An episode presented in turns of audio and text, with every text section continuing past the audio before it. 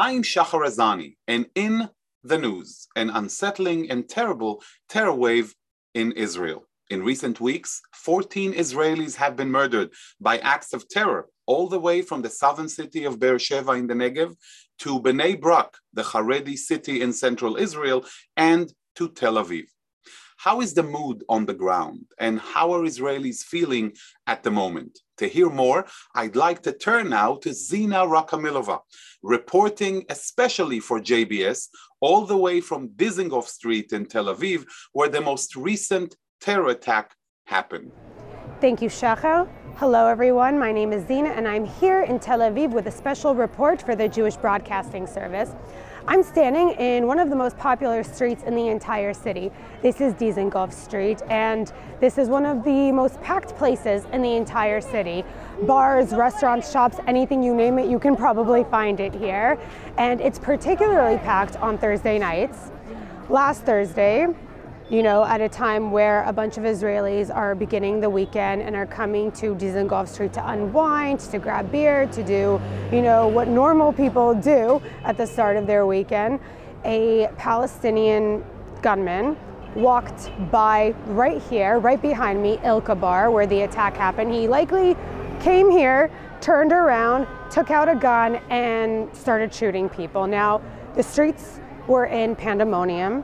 Um, I happened to be at a restaurant with a couple friends and we weren't allowed to leave for about three hours. We were far away that we weren't part of the pandemonium, but we were close enough that we saw cop cars and ambulances coming every five minutes, people, uh, police coming in to check if there was a disturbance because the terrorists, this, again, this is a very small and packed city. So after he opened fire, he was likely able to run with the crowd and he ended up running four kilometers south of here to Yafo.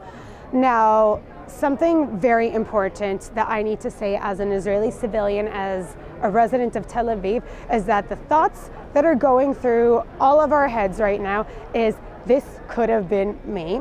This really could have been me. I live here. I come to Dizengoff Street several times a week. I come here for dinner, for you know drinks with my friends. This this area is very integral to the daily life of Israeli civilians, and it's we, we lost three lives that day two people who are my age and a father of three. And it's very heartbreaking. It's very heartbreaking when terrorism strikes your home. But an incredible phenomena that sort of that I saw the next day that I even surprised myself with is the day after the attack when I woke up and I felt this you know numb feeling in my body. The first place I wanted to come was here Ilka Bar where the attack happened and you know, on my way here, you could see still all the bars and all the shops and restaurants, they put out Israeli flags as a sign of solidarity and, and as a memorial for, you know, what happened and as a sign that we're going to keep moving forward despite what happened here. And here, Ilka Bar, the day after the attack, a beautiful memorial was set up at the bar. You could see it here. And what's even more interesting is behind me, the place is is booming. More and more people were coming. I was here yesterday and this place was one of the most packed bars in the entire city. The day after, you know, the day that the bar opened after the attack, Prime Minister Naftali Bennett came here to, you know, sit with the Tel Avivian civilians that wanted to grab a drink and, you know, specifically wanted to come here despite the fact that there was an attack here a week ago. So it's really moving. It's really incredible to see the resilience, the ability to not let terror cripple us here in Tel Aviv. I'm still going to keep coming to Dizengoff this is my home, this is my city. I love the bars here. I love walking up and down the street and I I like myself myself and many other people who live here are hoping for nothing but quiet moving forward. Thank you all for tuning in. Back to you, Shachar. Thank you so much, Zina, for this report from Israel. Stay strong, stay safe, and Chag Sameach to all of you from us in New York what's happening at the moment and what should we expect in the coming weeks and months when it comes to Israel's security situation. With me to discuss this and so much more, it's a pleasure to welcome to JBS all the way from Israel, retired Israel Police Major General Uri Bar-Lev. Uri, thank you so much for joining us. It's a pleasure to have you on JBS. Great to be with you. So, so let's dive in. Um, we spoke earlier in the introduction about the recent attacks that transpired in Beersheba, Bnei Brak, and Tel Aviv. Please share with us how do you view the situation in these attacks? Look, we called it a wave, but it's not really a wave. You know, it's a, um, it's a process. It's a process uh, not only in Judea and Samaria, uh, it's also here in Israel. There is an extreme wind of the, it's a religion uh, uh, here inside Israel by the Arab Israeli citizens. And um, from my own experience, I can tell you that it's not uh, going to be, disappear in the next future. So you're saying that what happened in Beersheba uh, actually was perpetrated by an Arab Israeli, and then we're yeah. moving to Bnei Brak and and uh, go over to Tel Aviv where we had Palestinians. Um, do you see? I mean, some of the reports indicated ISIS, others indicated, you know, Hamas and Palestinian terror. How do you see the difference between? Is there a difference between the attacks? Like, how do you differentiate, and how do you view the the difference between these attacks? I will tell you. Let uh, I believe that you don't forget the the attack on Hadera. It also was Israeli Arab. Right. And uh, in Tel Aviv, it was from Jenin. So, look, first, I, I can tell you from my own experience and knowledge uh, that we are in a process of uh, religion extreme. Mus- of course, we are talking about uh, uh, Muslim religion. Right. Um, that we connected temporary to the to the Ramadan. But um, but this is not the point. The point is not Ramadan. You know, there is not uh, any kind of uh, holy uh, by killing the innocent people. So it's now we can see it. You know, it's not only those four attacks. It's going to be much worse uh, from our point of view because um, when we are talking about Israeli citizens, the law is a little bit different. And if we not if we not deter the the the terror the, the terror attack, we will be in a big mess. So you're saying that um, the the foundation for these attacks, whether it's you call it ISIS or you call it Hamas or you call it any other thing, is based on religious extremism, fundamentalism, radical Islam based on their religious beliefs for jihad against the Jews. Yes, of course. We can, we can talk politically correct, you know, but it's led by an extreme point of view. Uh, the, the, the basic for, for it, it's, uh, of course, uh, religion. And, and I can tell you, yeah. look, I can tell you uh, um, what I think, what is the way to deter this kind of terrorism.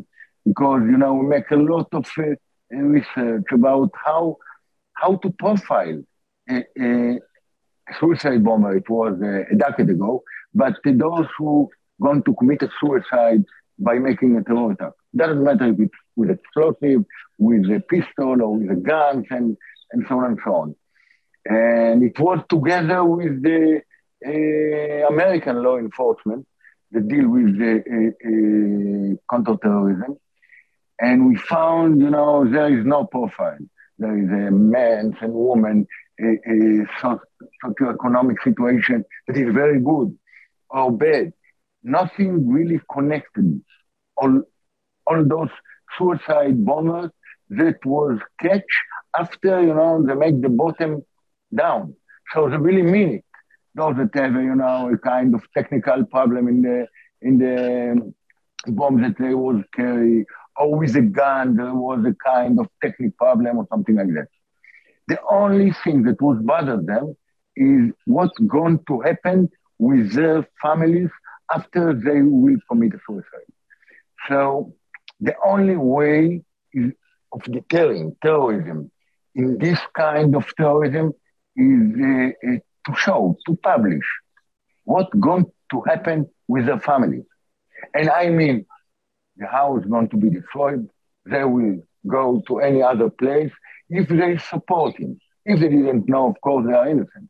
But if they support, even by uh, uh, by you know they know before that he's going to commit a suicide, or um, uh, they were part of the, the, organization, or even support after they commit suicide, they're going to leave their houses, move to another place, not get any anything that the, that the state of Israel going to give, uh, like, you know, uh, insurance and so on and so on and so on. They're going to live in another place.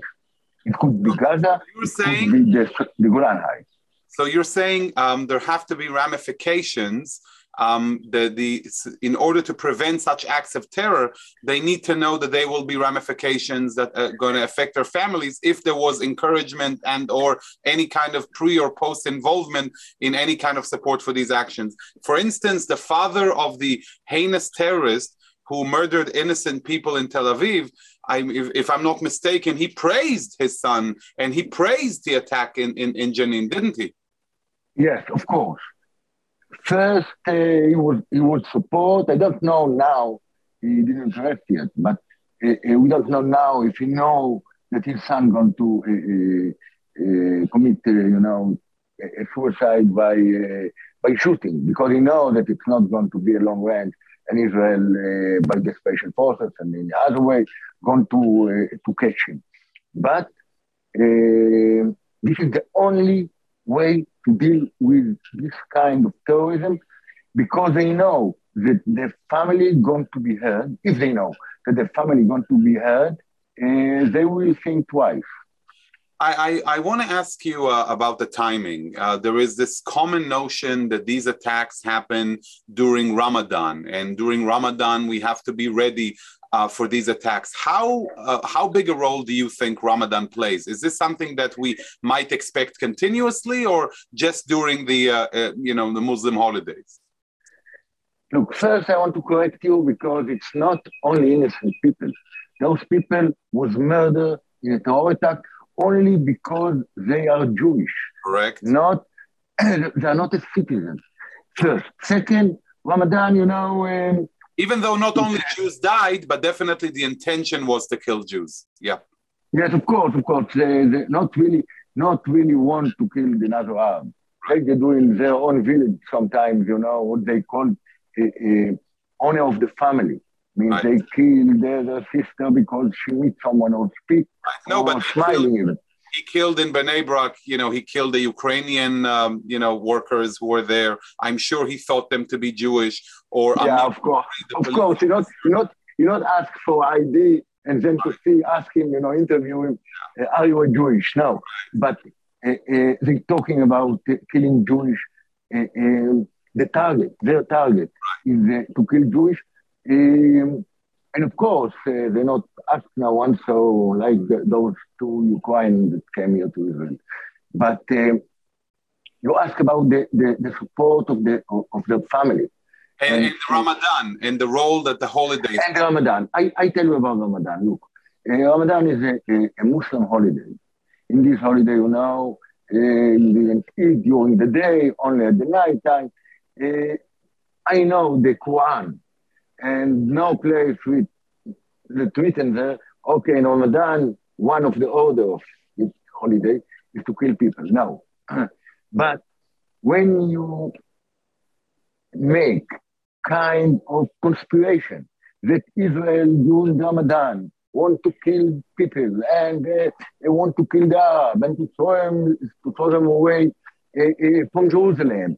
And it's uh, not only in holidays, it's all, also in, um, you know, when there is um, a situation, right. a security situation that it's a little bit, you know, complicated uh, with the Hamas or with the terrorism in, uh, in Hezbollah.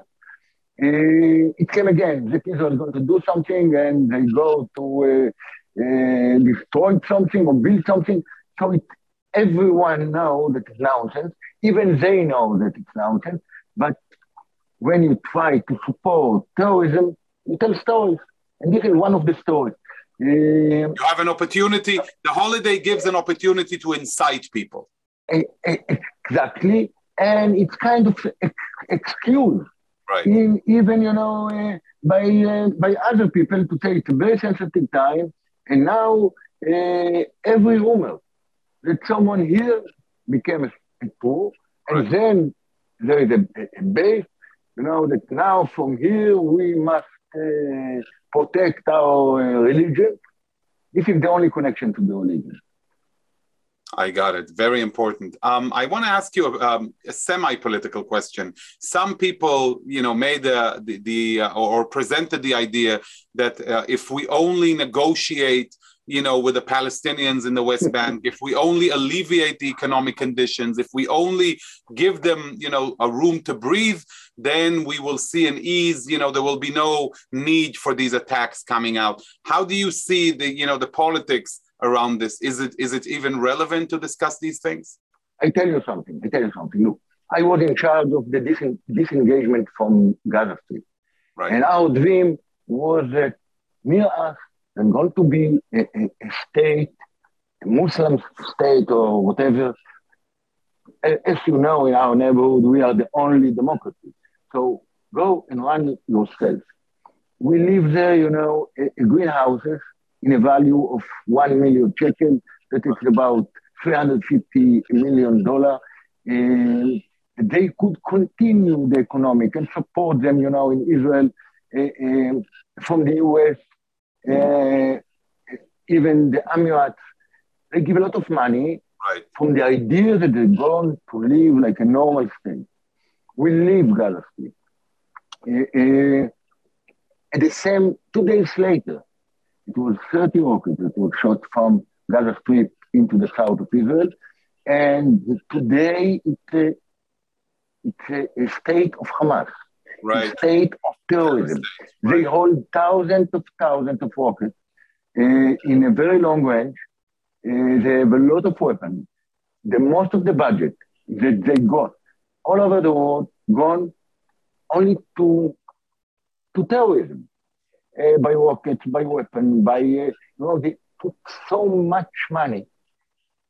And what has happened today in Judea and Samaria, if it could, you know, Israel wants peace. We want peace and we show it.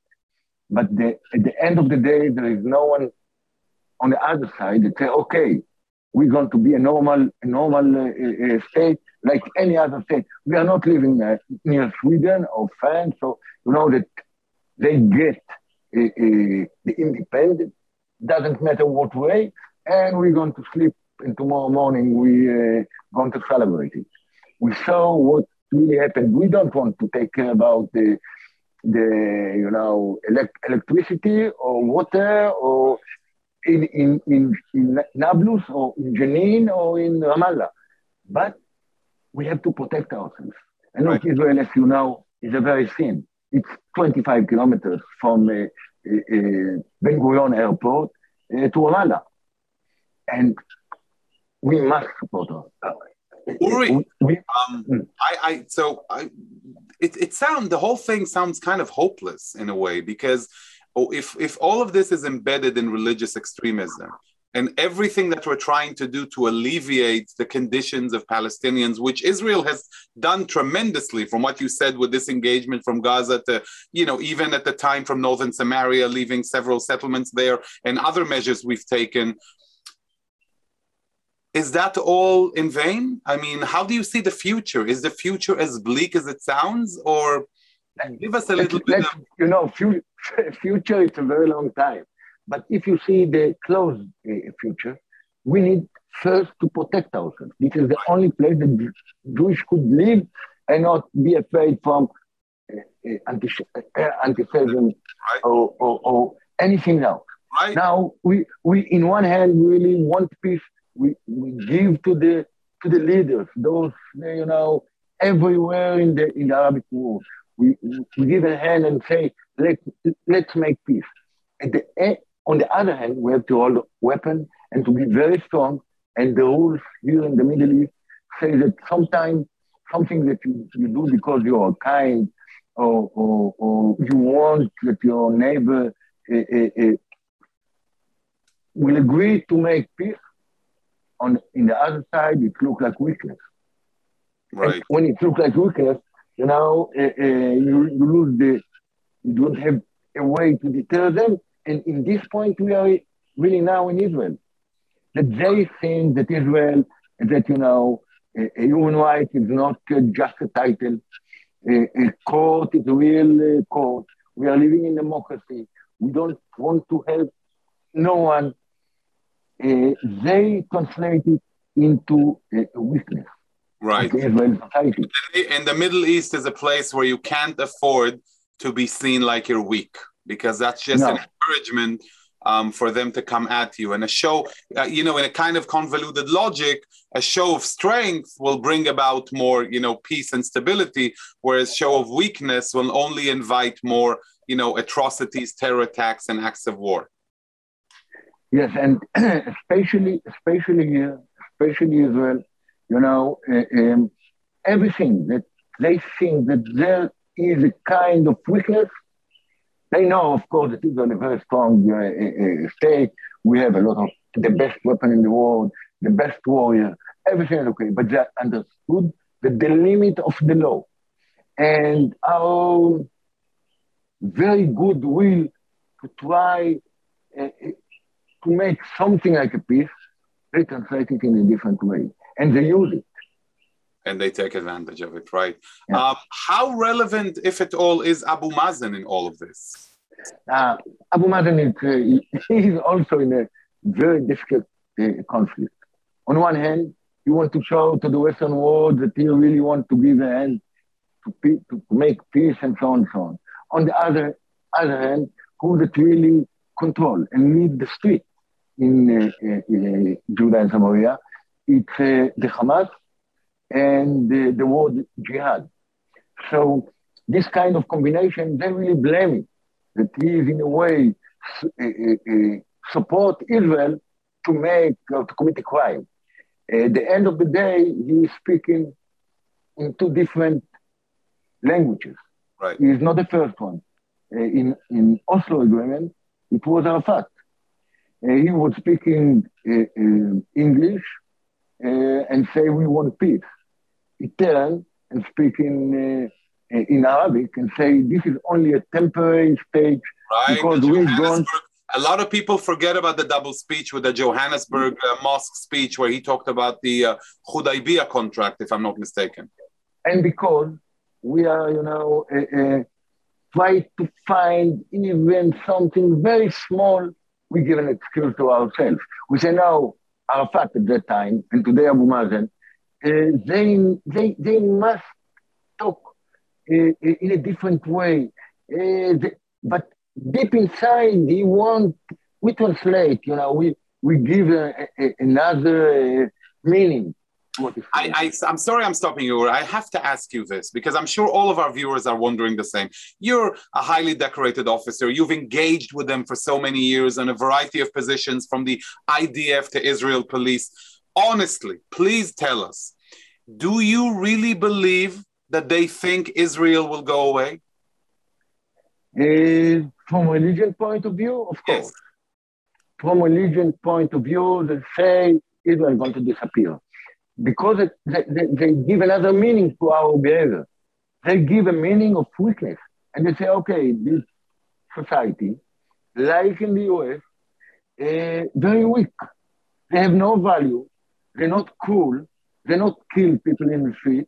They not uh, behave like uh, Russia in Ukraine and like Syria inside against those and so on and so on. So they they give a meaning of weakness. This is this is one point.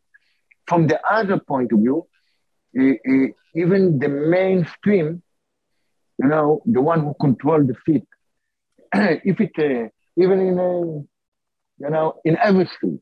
If it's the police, so you have kind of fear from the police, you don't want to commit a crime.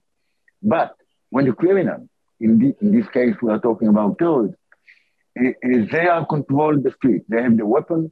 They are very cool. So even the mainstream, what we call, go after them.